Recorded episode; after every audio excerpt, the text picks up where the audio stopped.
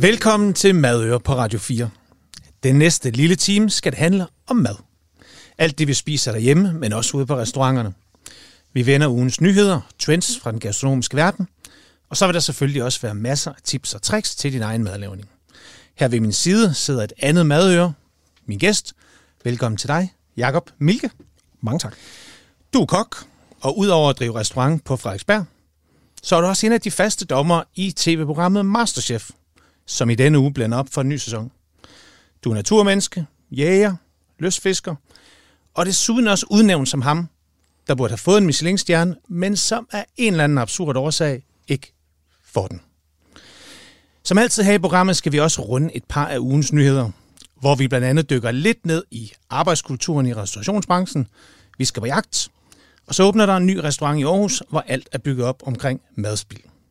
Men inden vi når dertil, velkommen til Madøre, og velkommen til dig, Jacob. Tusind tak skal du have. Og Masterchef står for døren endnu en gang. Ja. Der er en ny sæson på vej. Hvad kan vi forvente? Jamen, vi kan jo forvente lige præcis det, der er det fantastiske ved Masterchef, og det er, at man kan mødes nogen som dig, Mikkel. Tak skal du have. Og det, det vil jeg jo sige, og det siger jeg ikke bare, fordi det er også to, der sidder her lige nu, men øh, øh, forestil dig lige, hvor meget mad jeg har skulle smage på derinde, mm. og hvor mange mennesker jeg har mødt gennem tiden. Og øh, jeg kan jo huske din mad. Ja. Og det er jo det, du forhåbentlig kan trøste dig lidt ved. Det er, at det var ikke sikkert, du vandt, men du nåede rigtig langt. Og det gjorde du, fordi du lavede noget fantastisk mad undervejs. Og det er jo noget af det, jeg synes, der er bliver ved med at, at sådan pige mig til at synes, at jeg vil bruge min tid på at være med i det her, det er, at, man, øh, at der kommer de her mennesker ind øh, og laver noget mad. Øh, folk, som ikke selv måske øh, er, er helt klar over, hvad de kan, mm. og de kommer ind og får lov til at måle sig op af os og op af nogle andre øh, madtalenter i Danmark. Det synes jeg er fantastisk at være en del af. Hvad er Masterchef så egentlig for dig? Er det underholdning, eller er det tv-køkken, eller hvis man sådan skulle virkelig sådan bryde det ned? Hvad er det for dig? Jamen jeg tror, hvis man skal forstå min bevæggrund for at være med i det, så kan man sige, at jeg lever jo af at lave mad på min restaurant, og, mm. og der har jeg sådan været i, jamen hvad, 13-15 år efterhånden. Øh, det er efterhånden ved at være lang tid. Det er jo en lille restaurant. Øh, der er plads til 30-40 mennesker hver dag, der kommer der og spiser øh, om aftenen. Vi har lukket til frokost. Det vil sige, det er egentlig en lidt eksklusiv ting, både at komme derind, men jeg har heller ikke den store berøring igennem en restaurant, fordi så mange mennesker kommer mm. der jo heller ikke. Jeg har kun én restaurant, ja. og den ligger i København, den ligger ikke i Jylland. Og, så med tiden, når man har brugt så meget af sit liv på mad, som jeg har, så begynder man også at tænke, men ud over det udtryk, der er i en restaurant, der er det jo sjovt med alt den viden og alt, den, øh, alt man har tilegnet sig omkring det her, og nå lidt længere ud med det.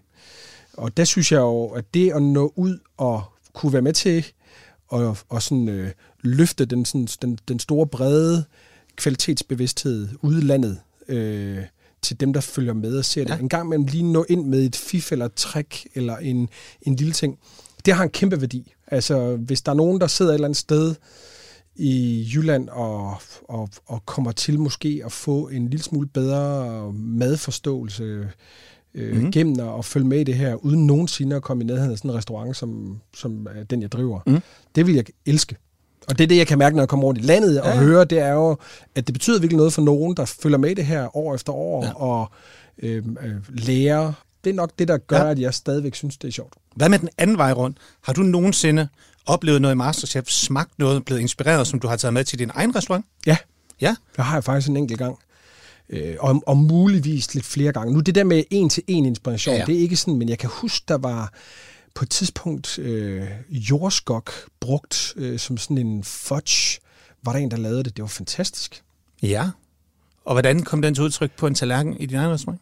Øh, men så arbejdede jeg lidt videre ja. med tanken, og, og, og øh, jordskok er fantastiske desserter, og når Jesper Kok han hører mig sidde og tale om jordskok, så han ligger allerede og græder og griner og ruller rundt på gulvet, fordi han, han synes, det er hjernedødt, at jeg bruger så meget krudt på det. Men altså den der, der var sådan en detalje i at bruge jordskokken, som jeg synes var genial. Den havde jeg ikke selv fundet på. Den havde jeg fra en deltager. Ja. Jeg lavede sådan ret ud af det.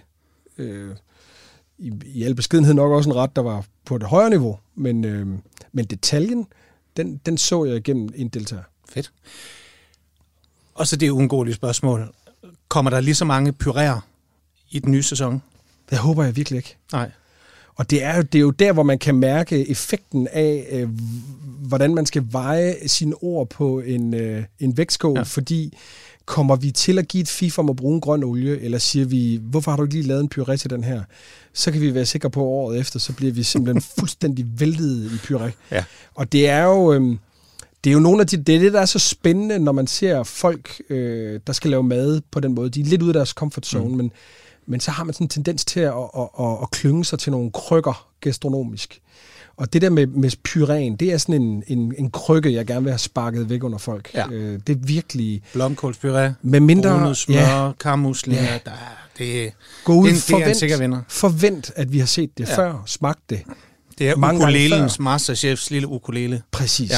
Gå videre, når den ligesom biber ind på din lystavle, så shuffle videre og tænk, hvad er det, jeg ellers skal gøre ja. med et blomkål? Ved du hvad? Det glæder vi os til at se den nye sæson. Men jeg nævnte det lige kort i introen, det her med, at øh, jeg tror, hvis man spørger bredt ud i kokkekredse, så er der mange, der virkelig har fundet over, hvorfor I aldrig har fået en Michelin-stjerne. Men det har I ikke. Jeg har svaret. Ja, Jeg har simpelthen svaret på det. kom med det. Jamen, Michelin-guiden vurderer ikke, at vi lever op til de kriterier, som de har for at skulle give en.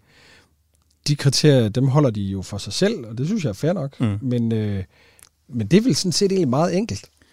Men er det irriterende? Eller er det irriterende at blive ved med at tale om? Nej, det synes jeg faktisk egentlig ikke, det er. Øh, jeg, synes det, jeg synes, i mange år har det ikke betydet så meget for mig. Altså, det er... Jeg tror, jeg vil da sige, øh, da jeg var i mine 30'ere, sådan for 10 år siden, det tror jeg stadigvæk, der var et eller andet sted i egoet, hvor man tænkte, jamen, jeg har behov for alle de medaljer og bånd og striber, jeg kan hænge på skuldrene. Øh, det vil sige også dem her. Mm. Men, øh, men jeg, jeg synes, at det har mistet sin vigtighed. Øh, ikke, ikke det at blive rost, men, men jeg tror, projektet er et andet i dag end udmærkelser. Altså i dag, der synes jeg, at det giver mening for mig at drive én restaurant. Jeg kunne godt drive fem. Øh, jeg kunne godt brede mig. Øh, men det her med at have én restaurant med et team, som betyder meget for mig. Nogle af dem er folk, der har været der i rigtig mange år. Nogle har været med fra begyndelsen næsten. Øhm, det at drive den restaurant og have en restaurant, der er privilegeret af, at der er fuldt, øh, at, at vi, det er svært at få bord, Ja. øh, og vi kan have en økonomi, der gør, at vi kan købe de råvarer, vi har lyst til, og lave en stor oplevelse. Øh, det, det, det, det er det, det handler om. At, og der har jeg en kontrakt med gæsten, og gæsten har en kontrakt med mig. Mm. Der har vi ikke brug for tredje mand. Og der, der synes jeg, at guides og Michelin og alt sådan noget, det bliver en, en tredje mand, som man nogle gange, jeg kan se på andre restauranter, kommer til at pejle selvstændigt efter. Og dermed taber man lidt, altså både hvis du som gæst pejler efter den, og hvis du som restauratør pejler efter den, der kan du, øh, der kan du risikere at forbryde dig lidt mod den kontrakt, du har mellem dig og dine gæster. Og det er sådan set det, det handler om, når man driver restaurant, og man skal restaurere de folk, der kommer ind. Der synes jeg ikke, at Michelin-guiden er så væsentlig Nej. med tiden. Men der er det meget mere... Øh, du skal huske på, ja, vi, lever, vi er en uafhængig restaurant på mange måder. Ikke? Vi har ikke investorer. Øh, vi har heller ikke guides, som vi skal... Altså, hvis du får en stjerne, ja. så kan den blive taget fra dig også. Ikke? Jo, jo. Altså, på den måde, der er der, vi kan gøre lige præcis, hvad vi vil. Når vi leder restauranten kreativt, så øh, pejler vi efter det, vi synes, der er spændende. Og det gør vi med tanke for vores gæster, os selv. Ja. Det synes jeg er en fantastisk uafhængig tilværelse at leve. Men du kommer fra det klassiske. Du tog til Frankrig. Du har arbejdet på flere Michelin-restauranter. Så du må på en eller anden måde alligevel have det med i bagagen, som en lysende stjerne, en ledestjerne fra, da du ligesom kommer hjem. Altså, hvor meget jagtede du den her stjerne? Jamen, jeg tror, jeg tror ikke, jeg jagtede ikke en stjerne. Jeg tror faktisk aldrig, jeg arbejdede på en etstjernet. Øh, jeg, jeg vil gerne... Altså, jeg, jeg arbejdede i Paris, og øh, jeg havde en mentor, som øh, hedder Peter Tulstrup, som var meget vigtig for mig. Han var restauratør i Paris, dansker, og jeg arbejdede, den første restaurant, jeg arbejdede på, var hos ham. Ja. Og han var rigtig sej at komme til mig øh, på et tidspunkt, hvor han sagde, du er færdig her. Altså, du har, du kan ikke opnå mere her hos mig. Du skal finde ud af, hvad du vil prøve nu. Og hvis jeg var dig, så ville jeg prøve mig af helt i toppen. Så der skal du finde den bedste. Du skal simpelthen finde, hvad du mener er verdens bedste restaurant. Ja. og så skal du prøve, om du kan komme ind der.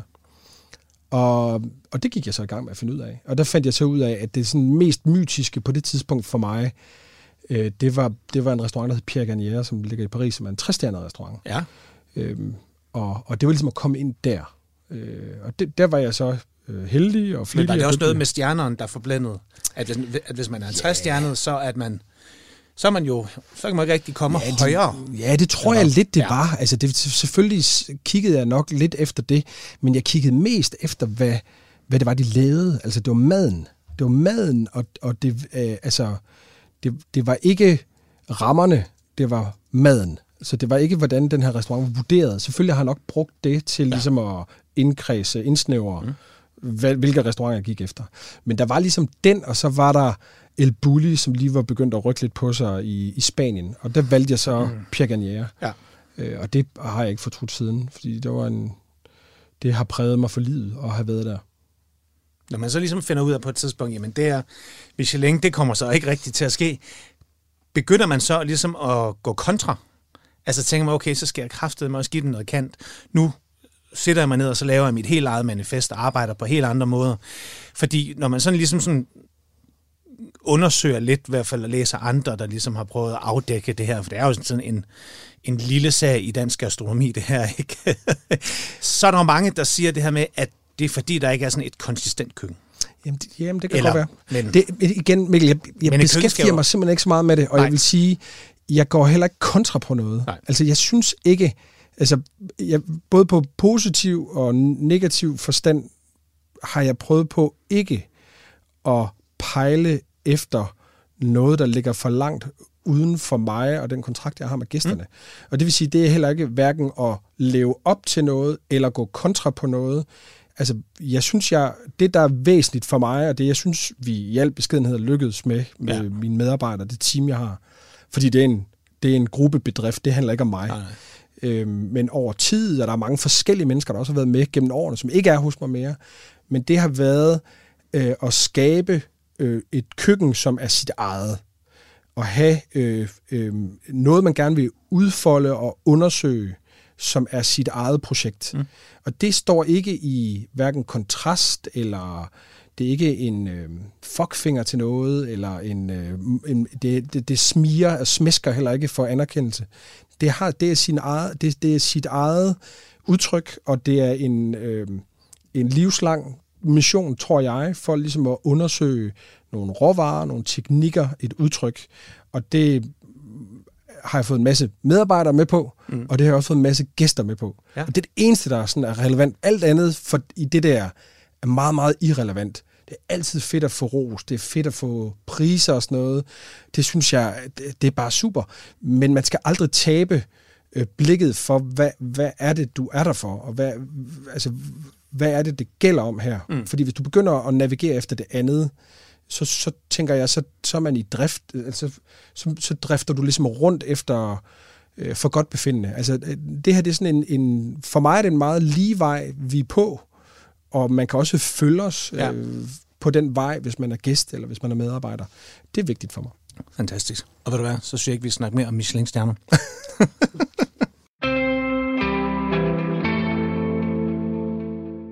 en ting, vi dog kan blive enige om, det er, at restaurantbranchen tidligere har haft et lidt hårdt ry. Vi har tidligere set dokumentarer, som viser andre sider af Michelin-restauranter. Ikke mindst Noma, hvor man hører Recepi i fuld flor, hvor en hård tone og retning er hverdag. I et længere essay i magasinet Atlas, som lige øh, udkom i sidste uge, kritiserer Lisa Lind Dunbar arbejdsforholdene i den danske restaurationsbranche, hvor ifølge hende sexisme, seksualisering, krænkelser og overgreb er et strukturelt problem. Og vi har været igennem tv-branchen, ølbranchen hos Mikkel har fået turen og skabt ændringer. Er turen kommet til restauranter nu, Jacob? Øh, det ville da være logisk at tænke sig, at den er det. Altså, det, jeg, jeg tror, at øh, der er mange brancher, som sådan ligesom skal, skal luftes lidt ud og kigges efter i sømne. Og restaura- restaurationsbranchen er, et, er helt sikkert et sted, man kan kigge og finde en masse forhold, som man kan Ja. kritisere. En af de ting, hun blandt andet siger, det er det her, at den danske restaurantbranche er sådan et mandsdomineret patriarkat, som holder sådan kvinder fast i en eller anden sexistisk kultur. Er, er det noget, du kan genkende det her? Er det... Hvor meget tror du, vi skal igennem? Hvor meget tror du, der sådan skal revses ud? Altså, det er svært for mig, fordi du, det vil hele tiden... Jeg kan jo tage udgangspunkt i at kigge på branchen, men, men jeg kan også tage udgangspunkt i at kigge på min, på min egen hvad, restaurant. Ja, hvad med dig selv? Det, det, er egentlig, det er egentlig mere relevant at kigge på. Hvordan øh, griber I den, den her nye tid an? Er, I, er I blevet woke? Er I, øh, tager I alle de her ting alvorligt? Jeg synes i hvert fald, at i det, øh, det har altid ligget mig på sinde, og, og også fordi restaurationsbranchen er lidt sådan en en gammeldags branche ja. på, på en måde. Ikke? Mm. Og det, på, det mener jeg på godt og på ondt. Ja. Øh, det er en hård branche. Øhm, øh, det er en branche, hvor at øh, man nogle gange kræver noget ekstra hinanden, men det er også en branche, hvor jeg synes nogle gange, at, øh, at man som leder har et særligt, en særlig forpligtelse over for sine medarbejdere, som man ikke nødvendigvis har andre steder i, øh, i, i, i, i andre brancher i Danmark, som er sådan mere moderne brancher. Øhm, men, kan, kan men, du ikke sige noget mere om det? Hvor, jo, hvordan det? altså man kunne sige, øh, jeg, jeg, jeg er jo uddannet i Frankrig. Ja. Der hedder det jo patron. Altså man er patron, hvis man er chef. Ja. Øhm, og det jo kommer fra Rom, og det var jo egentlig et spørgsmål om, at man øh, helt tilbage i det gamle Rom, lagde man jo alle, altså alle sine, øh, øh, øh, altså så lagde du ligesom, øh, som medarbejder, så lagde man, eller hvis du havde en patron, så var der ligesom ham, der bestemte. Mm. Faktisk øh, kunne han bestemme over dig. Men han havde også et særlig, en særlig øh, forpligtelse over for dig. Så det er sådan nogle 2.000 år gamle øh, øh, hvad hedder det, forhold, som vi jo heldigvis har udviklet os væk fra. Men jeg synes stadigvæk, det ligger lidt i branchen, at at man en gang mellem øh, som chef har en særlig forpligtelse over for nogle af sine medarbejdere, hvor man måske i andre brancher, i moderne brancher herhjemme, havde fyret folk lidt hurtigere for et eller andet, hvor man i, i nu kan man sige, i, i vores branche, hvor der er alkohol, så kan det være, at nogen de drikker sig for fulde til en ja. personalefest. Det vil man jo bare ryge ud på røv og albuer for de fleste forretninger i dag. Ja. Det vil man måske i restaurationsbranchen typisk sådan samle folk lidt op og øh, sende dem hjem i en taxa. Sådan, noget. sådan tror jeg, der har været forhold øh, tidligere, øh, som, som jeg egentlig på en eller anden måde synes, der ligger noget charmerende over. Men det, men, men det er ikke godt, hvis der kommer til at være sådan et, et, et, et skyldsforhold, hvor man som medarbejder kommer til at stå i gæld til en chef. Men er der en hårdere tone i et moderne restaurantkøkken?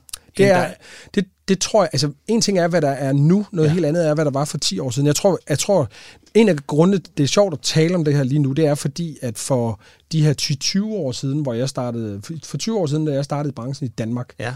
der var det jo en helt anden hårdere branche, end det er i dag. Ja. Altså, der var stoffer på en anden måde, end der er i dag. Der var meget hårdere arbejdsmiljø, end der var i dag. Der var meget mere alkohol, end der var i dag, og der var meget mere øh, fysisk og, og, og verbal vold, end ja. der er i dag. Så har du min generation, som, hvor det er Thomas Rode og sådan nogen, der har, øh, øh, drikker grøn te og laver fitness og bliver sunde. Ja. Altså som står i ret stor kontrast ja. til, hvis du kigger på nogle af de, den kobo, der hedder De Fem Kønneste Kokke, som er 20 år gammel. Ikke?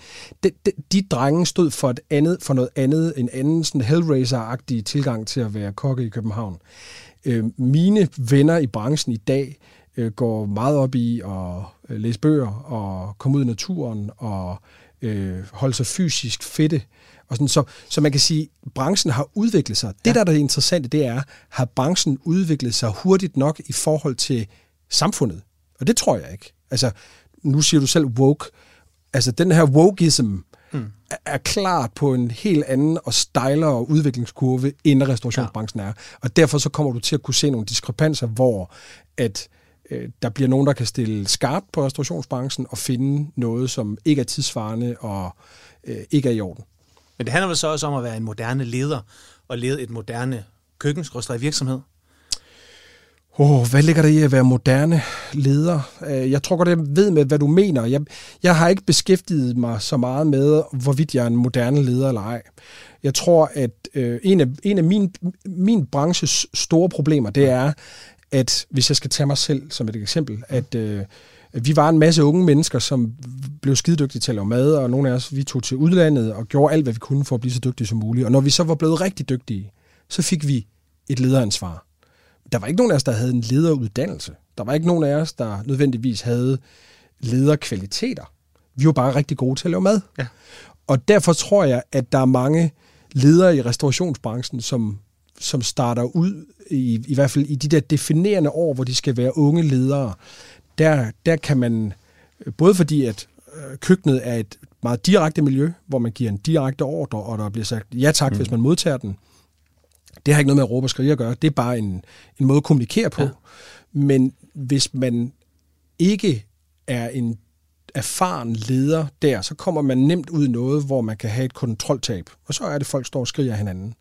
Og det er der jo ingen, der er tjent med. Det er hverken dem, der bliver råbt af, og tit så har jeg det i hvert fald også selv sådan, når jeg skal kigge på mig selv tidligere, at det er jo et udtryk for kontroltab. At man ikke er sit ansvar som leder bevidst eller dygtig nok. Så det er ikke, fordi du mener, at der er et generelt problem, en, en, en, en ødelæggende kultur i branchen. Vi har bare, der er bare noget, der skal løses, noget, der skal renses ud, som man også har set i de andre brancher. Jeg synes, det er unfair, hvis jeg, skal, hvis jeg på en eller anden måde skal tale på vegne af min branche, for jeg ved ikke Nej. rigtigt, hvad der foregår i de andre køkkener. Nej. Jeg kan bare sige, at hos mig selv, ja. øhm, jeg elsker at være på arbejde om aftenen. Jeg synes, meget af det, vi laver i løbet af dagen, er at gøre klar til om aftenen, hvor altså, det er ligesom at træne op til en fodboldkamp, og så fløjtes der i gang, og så løber man. Jeg synes, øh, stemningen er fantastisk. Øh, jeg elsker den. Jeg elsker den måde, mine medarbejdere er skarpe på og tilstedeværende, øh, men også, der bliver grint og hygget. Øh, jeg synes også, det er anderledes, end det var for 20 år siden. Men, men der må du også have taget et aktivt valg og sige, prøv her, jeg vil ikke være leder på den her måde. Jeg vil ikke råbe og skrige. Jeg vil have en organisation, der ser sådan her ud, hvor alle er glade, hvor vi kan tale om tingene, og du fortalte mig også tidligere, at I har ansat en, der egentlig står for HR, så der er vel mus-samtaler og alt, som der skal være på en moderne arbejdsplads? Ja, vi prøver i hvert fald. Ja. Altså man kan sige, vi, vi ansat en HR-medarbejder for et lille års tid siden, også lidt for, for ligesom at prøve at sige, det var faktisk fordi, at altså, vi, vi er måske stadigvæk en lille forretning, en lille mm. øh, øh, virksomhed, men vi begyndte at vokse på en måde, hvor jeg synes tidligere havde jeg haft en idé om, at jeg kunne nå rundt over alt. Ja. Og, og igen tage det der ansvar for alle. Øh, nu synes jeg også, øh, fordi jeg også laver andet end at være på min restaurant, så synes jeg, det blev sværere. Jeg synes på en eller anden måde, det er nok der, hvor, hvor vi har måttet modernisere lidt. Det er ikke på baggrund af sager, eller at der er nogen, der har, har været kede af det, men det var sådan ligesom fra ledelsens øh, side, blev vi enige om at sige, det, det kan godt være, at det er, en, det er en klog og en sund ting at gøre noget her, og sørge for, at der bliver kommunikeret rundt i virksomheden, nu hvor den bliver lidt større, ja. på en lidt smartere måde, og at vi også kan få øh, medarbejderne til at have en stemme i sig selv, som ikke nødvendigvis bare er en til en til os, men en, en, igennem en medarbejder, som så kan bringe noget op for ledelsen, som de kan være utilfredse med, eller har lyst til at ændringer omkring og sådan noget.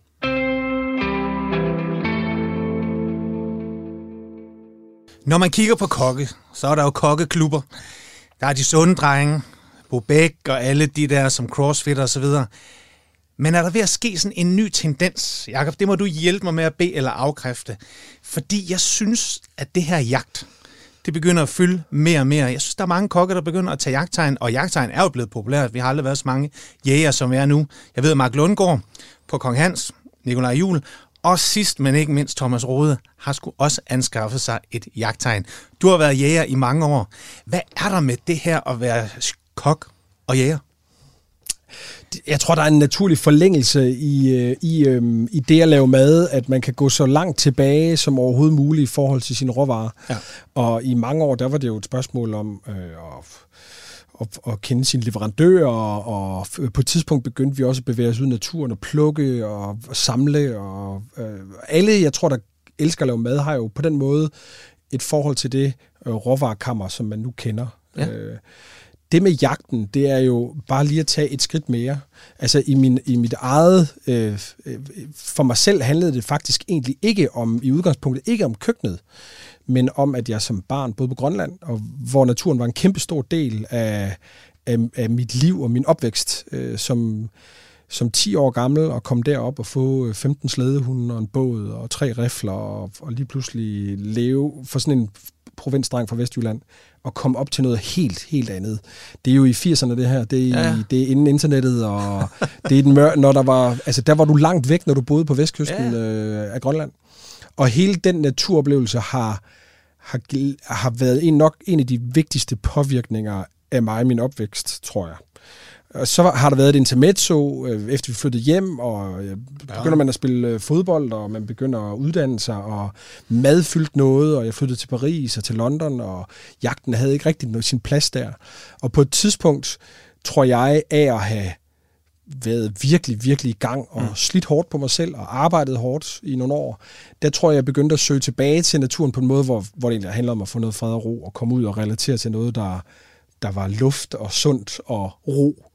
Øhm, men, men jeg havde det ikke i fred så længe, fordi lige pludselig så finder man ud af, at når man er derude, så kan man jo lige så godt også øh, begynde at, at skyde lidt kød til restauranten og sådan noget. Så nu, i dag er der blevet sådan en, i dag er det blevet definerende for det, vi gør også, at alt vildt, vi bruger, og vi bruger vildt året rundt. Så også I uden for selvforsynende? Fuldstændig på vildt. Øh, så det er de forskellige steder, jeg går på jagt, hvor, øh, hvor vi så altid er med til at skyde det vildt. Det vil sige, det er ikke nødvendigvis mig, der skyder det, men ja. nogen, sådan, så jeg har styr på lige præcis, hvad det er for noget vildt, hvordan det er forendt, hvordan det er ordnet. Hvordan er det sjovere det er, at lave mad med vildt? Ja, selvfølgelig. Ja. ja. Prøv, prøv. Det, er det, jo, det, er, altså, det er det jo med alle råvarer. Ja. Altså, jo mere upersonlige råvarerne bliver, øhm, jo mindre værdi har de jo også for os som kokke, når vi står med dem i hænderne.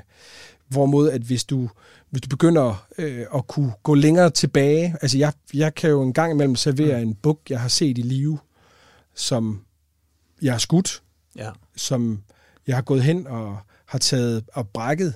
Jeg har kigget øh, leveren igennem og set, hvordan den ser ud. Øh, jeg har set den, jeg har set, hvordan den er gået rundt, om der har været noget underligt med den. Altså jeg forstår den, det dyr, den råvare, bedre, end jeg nogensinde ville gøre, når jeg går ned i en køledisk. Og det er jo det, man skal huske lidt på. Ja. Sådan en nørd som mig, når du tænker på, at jeg går ind i et supermarked. Øhm, så det er jo faktisk nogle gange noget, man kan få det helt skidt over. Øh, fordi at nogle gange, når du ser et supermarked, når jeg skal forholde mig til alt det indpakning og alt det facade, ja. og alt det, nogen har lagt ned mellem mig og en råvare, øh, både i at pakke den ind i alt muligt fis og, og reklame og halløj, ikke? men også nogle gange i en råvare, der, sådan, der er til at tage stilling til, der ligger i en, i en disk, for eksempel et stykke kød, ja. at nogle gange kan jeg svært ved ligesom at vurdere, hvor er det her kød henne i, i det, altså hvor længe har det hængt? Hvad fanden er det her for noget? Det kan, det kan nogle gange være sådan helt øh, surrealistisk at stå og kigge på det her, fordi jeg forstår det ikke. Forstår ikke råvaren. Når jeg ser vildt, eller har med noget at gøre, hvor jeg ser tingene fra en, en tidligere, et tidligere stadie, så, så forstår jeg råvaren bedre, når jeg skal lave mad med den. Så ved jeg, hvor længe den har hængt. Jeg ved, hvordan, øh, hvor gammel dyret er. Øh, jeg ved, om, altså, jeg ved ja. bare mere. Jeg ved, om det er et, et, et, et hunddyr, eller et handdyr, eller om det er et lam. Der, altså, I sidste ende, der kan man sige, den trakt, man sender kvæg ind igennem i vores landbrug, og så kommer der noget i sidste ende, hvor der ligger de der strimler og sådan noget øh, hakkekød dernede. Det, det er jo en, en bouillonterning af alt muligt kvæg, der ender der. Det, det har jeg i princippet, det kan jeg sådan vågne op og have panikangst over midt om natten. Ikke? Altså, det er princippet ret ulækkert. Øh. Men hvordan ændrer vi den Hvordan ændrer vi den tendens, hvis vi forestiller os, at det er det, der gør, at når langt de fleste af os handler, så er det en eller anden form for autopilot? Hvordan får man den der kreativitet og den der leg ind øh, med råvarerne? Jamen altså, vi, det tog os et par generationer at miste, øh, hvad kan man sige, øh, øh hele kendskabet til vores råvarer herhjemme. Ja. Det tog ikke så lang tid ligesom at miste den. Altså vores bedste mødre eller deres mødre har højst sandsynligt haft en eller anden idé om, når de købte en råvare, om det var god eller dårlig. Ja. Øhm, det var jo så fordi, at folk skulle på arbejdsmarkedet, og kvinder ikke skulle gå derhjemme mere. Nu, nu er den jo lagt fri, kan man sige, for dig og mig. Det vil sige, at du og jeg kan som mænd, og det kan kvinder i øvrigt også, yngre kvinder i dag, gå til det på en anden måde, hvor vi kan sige, at vi kan, vi kan nu, hvor man har mistet lidt øh, øh, hvad kan man sige, øh, kendskabet til råvarerne. Nu, nu er det gratis for os alle sammen mm-hmm. at dykke ned i og prøve at se, om man kan forstå råvarerne. Og jeg mener faktisk i forhold til sådan kødskandaler og alt muligt, hvor man som forbruger hænger som sådan et, et uselt appendix på sådan en industri, og bliver trækfodret med alt muligt lort, og så bliver man ked af det, eller skuffet over, at der er nogen, der har taget røven på en. Det mener jeg jo i, i højere grad, man burde sige, jamen det her, det er lidt ligesom at, at have et forhold til min bank, hvor jeg ved, hvad det er, de gør med mine penge, mm. og mine forsikringer, og, og de her ting. Så mener jeg sådan set som forbruger også, at man burde stille nogle krav til sig selv om at lade, blive bedre til at forstå, det er en del af dit liv, ja. at du skal spise tre gange om dagen i hvert fald, ja. og så mellemmåltider oveni. Ikke? Altså, der, hvorfor ikke bare gøre en dyd ud af at lære at kende øh, til øh, råvarer, og hvorfor de er, som de er. Og det synes jeg faktisk, man kan se i vores generationer, i yngre generationer, det er der flere og flere, der gør. Mm. Øhm, og, og jeg håber, at det er noget, der gør, at der kommer... Vi kan ikke alle sammen gå på jagt og skyde vores mad. Det er der ikke øh, vildt nok til. Men, men det her med, at der er flere... Øh, der bliver mere konkurrence til industrien, hvor vi kan lave en masse forskellige... Øh, om det er så kvæg og opdræt på landet, gårdbutikker, ja. alt det her. Øh, det tror jeg faktisk, at der er mulighed for, at man kan lave, så vi får en, en god og øh, afvekslende sådan råvareudbud i Danmark. Og hvis vi ikke alle sammen kan gå på jagt, så kan vi i hvert fald følge nogen, der gør. Og øh, nogen, der også gør det, det er de her nakkede drenge her. Nikolaj Kirk og Jørgen der. Øhm, tror du, de har, tror du, de taber ind i noget, ja, for som vi, er, som vi er klar til nu her?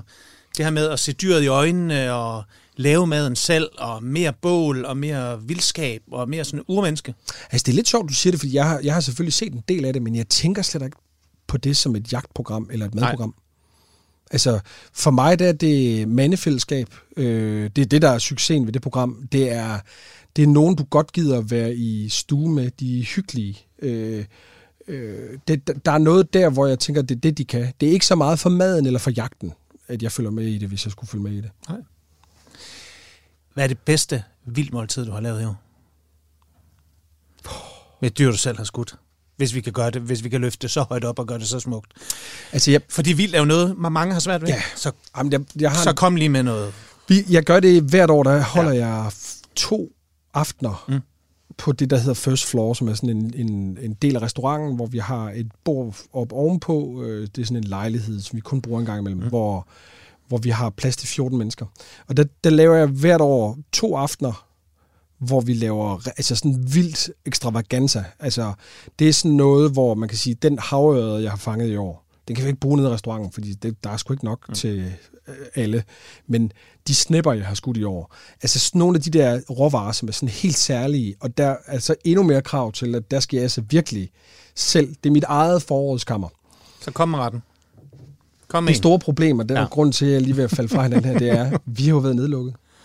Så der bliver ah, selvfølgelig. Nå, Okay. Så jeg fik ikke brugt min, øh, min snapper. Min, min, min, øh, jeg har fandme knoklet for dem, men... Øh, Snapper, er det den der lille en, som med den der lille fjer, som man sætter i ja, hatten? Eller den præcis. der? Ja. ja. Med en langt spids næb. Øh, fantastisk fuglevildt. Okay. Det er noget af det fedeste, der findes, Mikkel. Det er jo fuglevildt. Det ved du. Jamen, jeg, jeg, har, jeg har endnu ikke prøvet det. Jeg har, øh, jeg har haft en golfspiller boende i mig, som så er blevet afløst af børn og så videre, så måske, måske det næste projekt skulle være, skulle være jagt på et tidspunkt. Jamen, om ikke andet så i hvert fald madmæssigt. Nu ja. ved jeg jo, du kan lave mad, ikke? Men madmæssigt, fuglevildet, det er helt vildt. Det er et kapitel for sig selv. Altså, det kan du bruge flere år på at blive dygtig til. Det må vi lave om. Det må vi simpelthen lave et program om, når vi når til på det tidspunkt. Når man anskuer mad, så er der jo mange, der altid kigger på det perfekte. Vi har snakket Michelin tidligere i programmet, hvor alt er skåret fuldstændig til perfektion. I Aarhus der åbner snart en ny restaurant, som faktisk kommer til at dyrke det uperfekte. Det er en restaurant, hvor der udelukkende er fokuseret på madspil, hvor man ikke kigger så meget på råvarernes udseende, men udelukkende på smag. Restaurantejeren hedder Frederik Nørgaard, og han er med på en telefon. Hej, Frederik. Hej. Frederik, hvad er det her med den restaurant her? Jamen, det bliver et helt nyt koncept, som øh, vi skal i gang med at bygge op med stor, stor fokus på, øh, på madspil. Ja. Og især øh, alle de ukurante, øh, de uperfekte grøntsager vil vi have stor fokus på. Og i samarbejde med noget, der hedder Gardnerhjælpen, øh, har vi fået leveret nogle prøver, og det er virkelig, øh, hvor varerne enten er, har fået et slag af ukurante i størrelse, hvor det bliver sorteret fra, eller det kan være gulerødder med en ekstra arm eller et ekstra ben på. Mm. Øh, hvor det egentlig, hvor, hvor det, det der er inde i, der tæller, øh, mener vi, hvor vi så laver noget øh, lækker mad ud fra det, øh, hvor vi egentlig bruger det uperfekte til at lave det perfekte af. Og det er noget med, at du har sorteret menukortet fra, så det simpelthen bliver en ny menu hver dag? Er det rigtigt forstået? Ja, det, det er korrekt, ja. Det er, der, der, lidt derfra, hvor, at restaurantens navn op, eller opstår, restaurant Nøgen. man ved ikke helt, hvad man kommer ind til.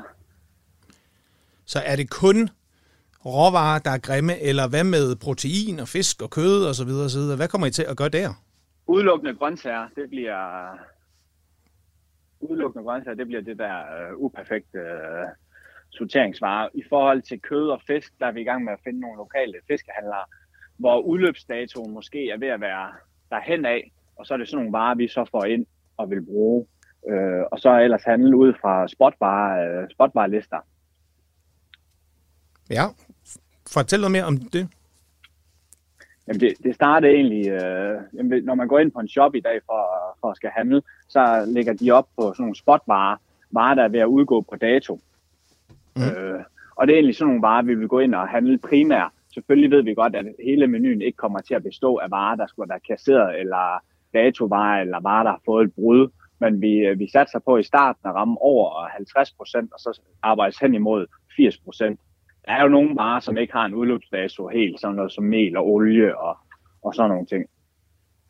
Men nu skal godt være, at jeg spørger lidt fjollet, men hvor god mad kan I lave, når I skal lave mad fra dag til dag? Er det ikke sådan noget, der kræver en masse planlægning og tilrettelæggelse osv. osv.? Jo, det er du fuldstændig ret i. Vi, øh, vi satser på at kan komme op og ramme øh, et rigtig højt niveau. Øh, vi vil ikke op og ramme øh, Michelin. Vi vil holde den mere enkel. Og så mm. bliver det sådan noget social dining om aftenen, og til frokost med minimum 6 serveringer til frokost, og så minimum 10 serveringer til aften. Men vi har jo ikke noget menukort, så det vil sige, at kokkene skal jo kun fokusere på at lave de her 10 retter. Og det er det eneste service, de også kommer til at køre. Der kommer ikke en eller anden bong ind fra højre ben, hvor man tænker, uh, nu skal vi i gang med alt muligt, eller sådan en jødebong, som vi kalder det. Så de har jo 100% fokus på de her 10 retter. Øh, så det tror jeg egentlig ikke bliver noget problem. Men vores mål er at lave højt, højt gastronomisk mad. Så hvis mig og Jacob, vi, vi kommer nu stavren ind her en gang i april måned over hos dig, ja. hvordan kommer det så til at foregå? Altså, så kommer I ind, hvis I har bestilt bord, bliver henvist til bordet. Mm. Vi får høre, om, øh, om I har været her før, eller vil vi kort fortælle om konceptet. Og så melder vi egentlig klar ude i køkkenet, at bord 4 for eksempel er kommet. Og så vil der blive serveret tre snacks, øh, tre forretter, tre hovedretter og en dessert. Det er sådan vores overordnet så nogle gange kan det godt variere, så har vi måske slettet en forret, hvis der nu er kommet noget ost ind fra sidebens eller fra side øh, så serverer vi måske en osteret, og så kun to forretter, og så stadigvæk en dessert. Men overordnet bliver det de her tre snacks, tre forretter, tre øh, hovedretter og en dessert. Som så skifter jeg... hver eneste dag? Typisk ja. Ja, okay. Jacob, nogle, af elementer vil, nogle af elementer vil nu gå lidt igen. Ja, det er klart. Jakob, hvad tænker du? Jamen, jeg tænker to ting, når jeg hører øh, om det. Altså, det er jo meget sjovt. Jeg kan ikke huske, hvordan der er sådan en diameter på et kål, for at den kan blive taget i betragtning i, i industrien, altså til supermarkederne. Ikke? Så skal den være mellem 26 og 28 diameter. Hvis den ikke er det, så ryger den ligesom ud. Ikke? Øh, det er sådan en, en sørgelig måde at kigge på råvarer på. Ikke? Altså, fordi kålet, der er 25 cm, er jo lige så godt, eller mm. det, der er 32 kan jo være lige så godt. Så på den måde, der kan jeg sige, det, det, det er jo dejligt, det der med, at der er nogen, der samler de råvarer op, som ligger udenfor, fordi det, det, det tror jeg er en god idé, når vi har et problem med bæredygtighed fremad, øh, fremadrettet. Så synes jeg, at den kreative del, altså det der med, øh, som jeg forstår det her, så kan du sætte dig selv et dogme. Og det er jo noget af det allervigtigste, hvis man skal lave mad og være kreativ. Det er, at du sætter dig selv og dem, du arbejder sammen med, et forståeligt dogme, som du, medarbejderne og dine gæster kan forstå. Og så kan man gå fuldstændig mok inden for det. Og mm. det er jo mm. det, jeg hører Frederik han gør. Så Frederik, hvis du fik et blomkål, der var en lille smule for stort eller for lille, hvad skulle vi så at spise? Så skulle vi være kreative med det blomkål. Og, men det handler, det handler også lidt om at bruge, øh, bruge hele råvaren. Ja. Øh, for eksempel øh, kartofler der, nu har jeg fået en sindssygt køkkenchef, og han siger også det der med, at når han har skrællet en kartoffel, så vil han jo også bruge skrald på en kartoffel til at riste, og så lave en eller anden god øh, chiffon, øh, puré eller sauce på skrald fra kartoflerne. Mm. Så vi vil også udnytte hele grøntsagen. Og det vil vi også med blomkål og broccoli bruge stokken. Øh, så, så det er også noget med at udnytte hele grøntsagen. Øh, vi vil gøre, men vi skal være sindssygt kreative, og jeg har også... Øh, ja, fordi Frederik, det, det hvis jeg lige må afbryde det, så vil jeg sige, det ikke ja. gør de fleste restauranter, vel, der, der bruger øh, en blomkål. De bruger vel også stokken. Øh, på den måde, der skal ja, du vel skubbe dig selv lidt mere, skal du ikke det? Det skal jeg helt bestemt, og det, øh, det kommer vi også til ude i køkkenet. Øh, Nu har jeg ikke lige været på en restaurant, hvor jeg har set, at man har brugt kartoffelskrald som sådan lige. Øh, ved du hvad, Frederik? Vi, øh, vi glæder os i hvert fald, og ønsker dig okay. alt det bedste med Restaurant Nøgen, som åbner den 3. 4. marts. 4. marts. Den 4. Banegårds, marts, ja. Banegårdspladsen i Aarhus. Korrekt. Tusind tak, fordi du var med. Velkommen. Hej. Hej. En anden ting, vi virkelig også hilser velkommen, det er, at vores gæster hver eneste uge har en hemmelig råvare med. Ja. Og øh, indtil videre, der har vi jo været igennem jordskok, citron og så videre, så videre. Så jeg er enormt spændt på, hvad du har med i dag. Ja. Ah, men jeg har også tænkt ekstremt længe over det, fordi jeg tænker, hvad, når man nu kun får lov til at, at vælge en råvare, hvad er det så, den skal kunne? Ja. Øh, Spørgsmålet om det er snæppe, eller hvad ja, pokker vi lige præcis, og den har jeg været omkring. Ja, og sådan noget, ikke? Men jo. altså på en eller anden måde, så tænker jeg, at jeg bliver nødt til, i stedet for at finde en eller anden utræer, øh, sjælden øh, øh, øh, grøntsag eller noget fra vild, vildt ride, så vil jeg sige, at hvis man nu tænker den anden vej rundt og tænker, hvad, altså noget af det mest universelle, smukke øh, og konkrete at have med i et køkken, ja. det er jo et æg. Det er simpelthen et æg? Ja. Ja, og du har seks øko-æg, lige når det ser under her foran os. Ja, det er hønseæg, og det er helt enkelt, og de er jo smukke. Der er noget meget sådan... Øh, poetisk over formen på det, og øh, styrken, brudstyrken på den her skal, og hvad den kan holde til. Der er noget smukt over det her med, at du har grundlæggende to ting inde i ægget. Altså dualismen i, at der er en blomme, og der er en hvide. Mm. To helt forskellige ting, både i forhold til indhold, der er kulhydrater, der er protein, men også to helt fuldstændig forskellige ting i forhold til, øh, hvad kan man sige, øh, evne i køkken. Øh, der er evnen til at binde. Mm. Øh, der er blommen, hvor du kan binde en liter vand, hvis du har teknikken til det, øh, til en blomme fra et hønseæg. Ja. Der er viden, som i kyndige hænder kan bære luft, øh, som du kan bruge i øh, en masse retter. Det, det åbenlyse er jo selvfølgelig, at det her det ægget er jo lige så velegnet i det søde køkken, dessertkøkkenet, som i det salte. Øh, fyldt med mineraler, vitaminer, så jeg tænkte, altså hvis, hvis man skulle tage en råvare, ja. som man ikke kan komme udenom, og som stiller kæmpe store krav til kokken.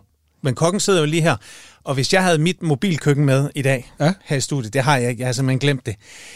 Men hvad skulle vi så lave? Hvilken æggeret ligger sådan lige først for? Og hvordan forbedrer vi den ret, hvis vi lige skal løfte ægget til et nyt niveau? Nu må du, nu må du komme med nogle tips og tricks til os. Ja, jo, men det kan jeg godt. Men altså, altså at det, den, den, den, den enkelte og den måde, jeg får ægget på oftest, ja. det er faktisk ved at lave et blødt æg, et blødkogt æg. Elsker det. Ja. Og jeg, jeg kan meget godt lide det præcist. Og, og jeg bryder mig ikke så meget om, at andre laver det til mig. Hvor, hvor langt jeg koger det? Ja. Det kommer an på, hvor jeg er henne. Ja. Altså for eksempel, hvis du er på, hvis du er i, på skiferie, så ja. kan du godt lige øh, ændre tiden med cirka et minut.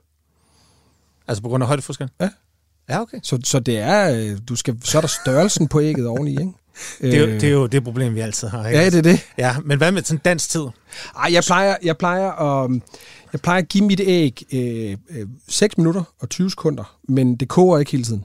Nej. Øh, det boblende vand, så kommer ægget ned i, så tager den fra, så lader den stå. Så hælder jeg vandet fra, lader den stå i den varme kasserolle. Så det tager mig cirka 10, 10 minutter at lave et blødkogt æg. Nu ved du uddannet i Frankrig, og rigtig mange har den der omelet, som også var sådan en, var det ikke sådan en chefy ting, mange også sådan udsat hinanden for, ligesom du siger, at, øh, at du prøver din af på, kan du lave et godt spejlag. Hvad med den her omelet? Jeg synes, du skal se Masterchef i år. Der laver jeg en omelet. Gør du det? Ja. Og sætter du den første gang, eller er det den, hvor I klipper om og smider lidt, hvor du lige... Øh... Ej, den laver jeg første gang. Det er sådan noget, jeg godt kan lide. Altså, det er det der, hvor det bliver helt enkelt. Altså, en omelet, øh, der er salt, og der er peber. Øh, der behøver sikkert være mere. Der behøver ikke engang ost i den. Prøv lige at bryde den helt, helt ned. Den perfekte omelet. Jeg tager tre æg. Tre æg, ja. Jeg tager tre æg mm. op i en skål. Jeg tager selvfølgelig ikke et piskeris, men jeg tager en gaffel. Jeg giver det salt. Ja. Jeg giver det en lille smule peber. Jeg slår det sammen med gaflen. Og så har jeg min pande her. Ikke piskeris? Nej. Fordi jeg vil jo gerne have, at det skal jo ikke piskes homogent. Jeg slår bare lige blomme og hvide sammen. Så der er stadigvæk sådan... Øh, det, det er jo ikke sådan pisket fuldstændig ud af hinanden. Okay. Så jeg slår det med en øh, gaffel, Ja. Slår det rundt, får en lille smule øh, øh, luft i, og så tager jeg øh, panden, varm, ikke for varm, smør, en, øh, en klat smør, som ikke branker, som bruner. Komfur, der går fra 1 til 9? Vi er på 6, på vej mod 7. Ja. Øhm, inden at der sker noget farvemæssigt med smøret, så kommer jeg min, øh, min æg på, hælder dem på, bruger øh, gaflen eller en palet til lige at røre rundt i den. Det gør jeg et par gange. Og så begynder jeg at folde den op til den her bananstørrelse. Den må ikke få farve.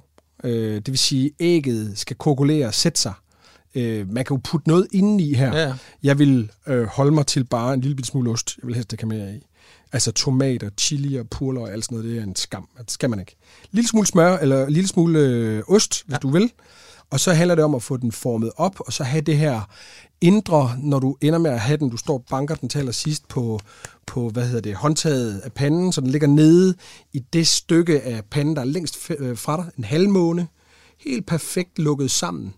Øhm, og så øh, vipper du den af over på tallerkenen, så ligger den sådan, sådan en lidt en cigar, en halvmåne. Når du skal ned igennem den, så må det ikke være råt, men der skal lige løbe lidt smeltet æg ud i. Mm. Jeg kan det er svært. Det. det er svært at lave nummer lidt. Ja. Men der skal ikke fløde eller mælk eller noget i? Nej, nej, nej, nej, nej, nej, nej, nej. For guds skyld ikke. Nej. Fantastisk. Og er det en af dem, som du stod og lavede på franske restauranter, omelet?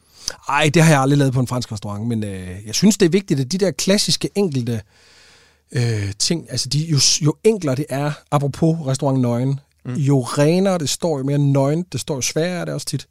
For det er jo ikke bare at stege noget æg på en pande. Altså, det er at lave en perfekt omelet. Hvad så i det søde køkken? Er du til det? Hvor meget betyder det søde køkken egentlig for jer? Og ægget, er du maringe? Enormt. Så, ja. Ja. ja. Altså både sådan noget, som hvis vi bare tager dej, ja. altså som er sådan noget, man får på ret få restauranter hjemme. Øh, Kong Hans er god til det. Øh, vi laver nu er det ikke lige med æg, man laver en, øh, men altså sådan en, en mørdej, øh, øh, når du laver milføje og sådan noget. Jeg elsker sådan noget klassisk patisserie. Det er enormt omstændigt. Det er svært. Øh, det kræver, øh, at man har arbejdet med nogen, der virkelig kan finde ud af det her. Men sådan... Øh, at bruge æg i desserter. Altså, jeg kan godt lide desserter. Det er en vigtig ting for mig i køkkenet, men jeg kan ikke lide desserter, der er for søde. Øh, mm. det, det bliver for kvalmt. Øh, men altså, lave en god is. En god vaniljeis det er svært igen. Når det nu ikke lige er æg, hvad spiser du egentlig selv? Man kan sige, at du er på Masterchef en del af tiden. Du er i din egen restaurant. Hvad er et helt almindeligt måltid hjemme hos Jakob Milke og familie? Jamen, der, der rammer du mig virkelig på det ømme, ømme, ømme, ømme punkt. Fordi at jeg har været sådan en, der engang mellem lige har galbet lidt op omkring, øh, hvordan forældre skulle lave mad til deres børn og blive ved med at holde et højt niveau og sådan noget. Det gjorde jeg især, inden jeg fik børn. Ja. Nu har jeg to små børn, og øhm, du spurgte tidligere om Michelin. Øh, det, det, der er ingen tvivl om, at min største kritiker, det er blandt andet min søn på 6, øh, som øh, jeg kan få sved på panden over at skulle servere mad for, fordi at, øh, han har jo kastet det efter mig også. Tidligere. Er han kredsen eller selektiv? eller in between? Det kommer an på, om du spørger hans mor ja. eller mig. Øh, jeg tror, jeg synes, han er lidt begge dele, faktisk. Ja. Øhm, det er også et, et godt sted at lave et faderoprør øh, i vores familie. Det er jo i maden. Så den har han luret. Han er en kløgtig ung øh, dreng. Øh, så, så den får virkelig... Øh, der, jeg vil sige, nogle gange, når jeg kigger på det som glasset halvt fuldt, mm. Så synes jeg, at han har nogle øh, helt særlige øh, øh smagsløg. Altså, og det mener jeg virkelig. Han er i stand til, når jeg prøver at snyde et eller andet i ham, så den mindste øh, lille mængde peber i en stor ret, det kan han smage, og kassere den selvfølgelig ja. på baggrund af det. Så han er virkelig, virkelig strid. Øhm, han er, han er, han, jeg tror, han har meget... Jeg, det er det, jeg bilder mig selv ind. Jeg bilder mig ind, at han har vanvittigt gode smagsløg, fordi det synes jeg også selv, jeg havde. Øhm, jeg ved ikke, om det helt passer, men... Øh, hvad med det her med at snyde grøntsager ind i retter? Øh, man kan sige, ja, de her, øh, især lasagnerne er jo fuldstændig klassisk, hvor man kan sige, nu skærer vi en lille smule ned på kødet, og så fylder vi en fucking masse grøntsager i. Ja. Og knoldcelleriet kan jeg simpelthen ikke lykkes med hjemme, fordi den har den der distinkte ja, smag. Som, som, som simpelthen er svær at kamuflere både i ja, tomat, ja. oregano og frisk basilikum og alt muligt. Er det samme med din knæk? Ja, altså jeg vil sige, at han er ret god til at spise rå grøntsager. Ja. Øh, det vil han gerne have. Og, og, og, men altså grundlæggende, så lige da mine, mine børn er 6 og 7, de er ikke sådan kæmpe fans af, af, grøn, af grøn, altså grøntsager, der ligger og svømmer rundt i alt muligt. Altså sådan noget, hvor det hele er blandet sammen. Som jeg vil, er ratatouille, vil jeg, elsker at lave, ikke? Jo. At det vil være helt umuligt. Altså, det vil ingen af dem røre. Der er de mest til filmen. Ja, ja, ja den, den har de set, men øh, nej, de, de kan godt lide burger, og de kan godt lide alt det, alle de andre safe zones, som alle andre forældre de øh, lander i, dem er jeg også fuldstændig klasket pladask ned i. Så sørger jeg selvfølgelig for, at det er vildt, der er i burgeren, ja. som vi selv har skudt, og nogle gange har de også selv været med på jagten. Prøv lige at smide os opskriften på en vild burger. En vild burger? Ja. Det er fuldstændig det samme. Jeg sørger bare for at bruge kan man kød. Få, kan man få vildt, hakket, hakket vildt kød sådan i... Det, det hakker jeg selv. Jamen Jacob, det gør alle jo ikke. Så Nej, men man... kødhakker skal man have. Jamen jeg, jeg tror, at øh, det er der, der er nogle steder. Jeg, jeg find nogen, der har en gårdbutik, øh, et gods et eller andet sted på Sjælland, eller Jylland, eller Fyn, hvor de, øh, hvor de har jagt, og tving dem til at lave noget, øh, noget deres vildt kød, som de tilsætter en lille smule øh, øh, fedt, og så brug det i burgeren. Det, vi spiser aldrig okseburger derhjemme. Det er simpelthen rent vildt? Ja. Jamen, vær hilset. Jakob, tiden er ved at være gået. Det har været Fuldstændig fan- Jamen, det er i hvert fald også mig, der takker. Vi har været vidt omkring. Og øh, ikke mindst tak for at medbringe æg og lige få den løftet op. Øh, jeg kan sige, min kogetid 7 minutter og 23, men jeg har altså også nogle børn, der er så råselektive over, at hvis der bare er en lille smule æggehvide, der ikke er fuldstændig fast, så spiser de det simpelthen ikke. Og det der med at sidde og spise øh, fem øh, blødkogte dage sådan lørdag, det går simpelthen ikke. Kære lytter, det her det var Madøre for i dag. Husk at lytte med. Det er hver søndag kl. 12.10. Vi ses næste gang.